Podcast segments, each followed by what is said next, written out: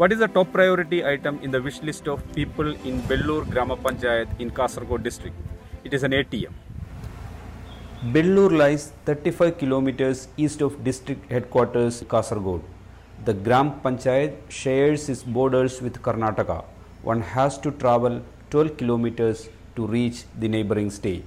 People depend mainly on agriculture for a living. Arecanut, paddy, rubber and cashew are the major crops. Belloor has two bank branches, the Kerala Gramin Bank and the Cooperative Bank. The Cooperative Bank is governed by the Bharatiya Janata Party. Bharatiya Janata Party ruled the Gram Panchayat from 2015 to 2020. But Belloor doesn't have an ATM. So, people have to travel to the nearby panchayats in Kerala or neighboring state of Karnataka to withdraw money in an emergency. Either way, they have to travel for more than 12 kilometers along the bad roads. Rajagopala Kaipangala is a social worker in Belloor.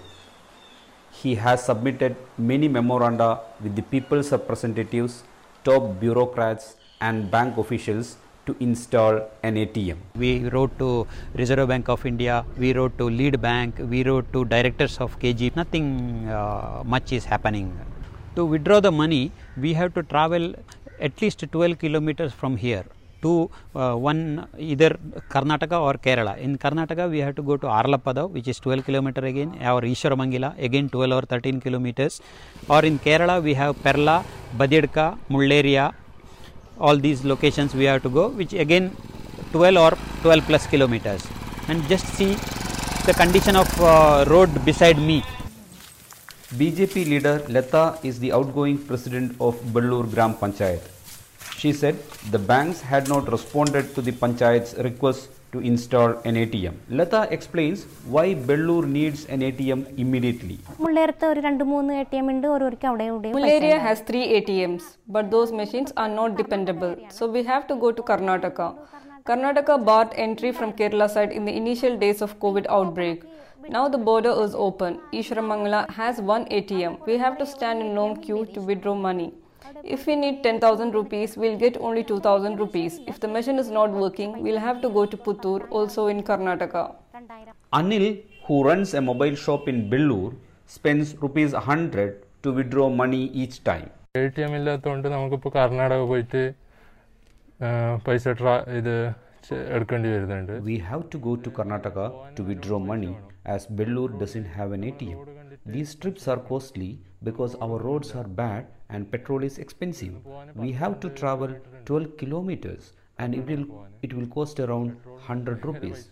Despite the huge demand it looks like belloor has to live without an atm for some more time as banks have no immediate plan to install a machine soon. Our bank has a future plan for this ATM. Uh, in fact, from 2021 22, we have a proposal. So we have referred the matter to our higher ups and we have referred it to the lead district manager also.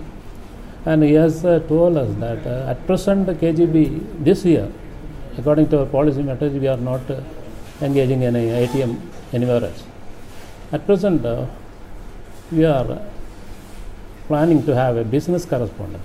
But Rajagopala says business correspondence cannot replace an ATM. Uh, I don't think uh, that is going to help for in a major way because they will work only during the working hours. How about uh, before working and after working hours? We need to have facility to withdraw our money 24 hours basis. So our we always uh, request for an ATM rather than uh, satisfying with the business business correspondence. Will ATM become an election issue?